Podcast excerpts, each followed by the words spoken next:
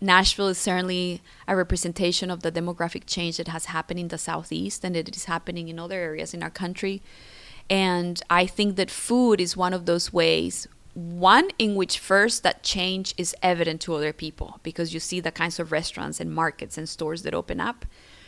But it is also, again, the opportunity that we have to bring people and have conversations about the value of a more diverse city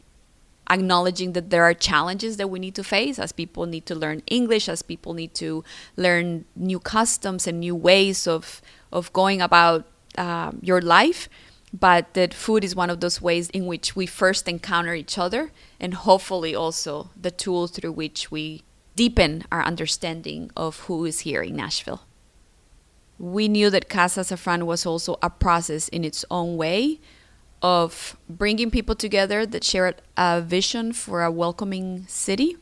a landmark that symbolized the presence of immigrants and the desire to build a beautiful place that ennobled the possibilities of all the many people who have made their way to Nashville, and that this building would be a symbol and a reminder to Nashvillians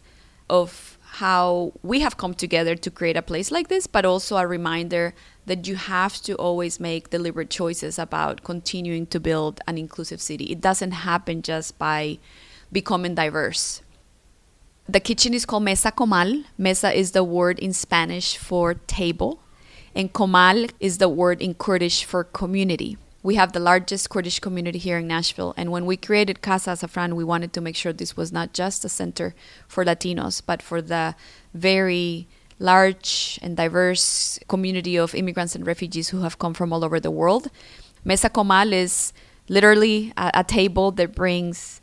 food entrepreneurs together, creates a community that supports each other, but it's also a table that brings Nashvillians of all walks of lives brought together by the call of a warm meal.